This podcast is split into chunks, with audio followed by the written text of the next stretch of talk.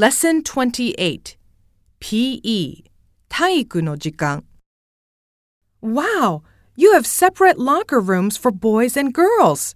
Where do you change if you don't have a locker room? At my school, we split into boys and girls and change in two different classrooms. I see. Also, boys and girls don't usually do PE together in Japan. It's interesting because the girls don't hold back against the boys at all. ミニ会話 What sports are you good at?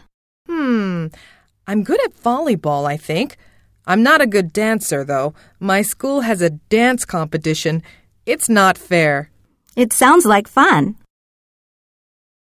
もっと話そう How often do you have PE class?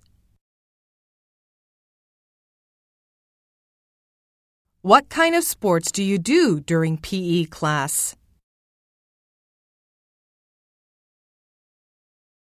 Do you have a sports day? In Japan, we also learn some traditional sports like kendo or judo.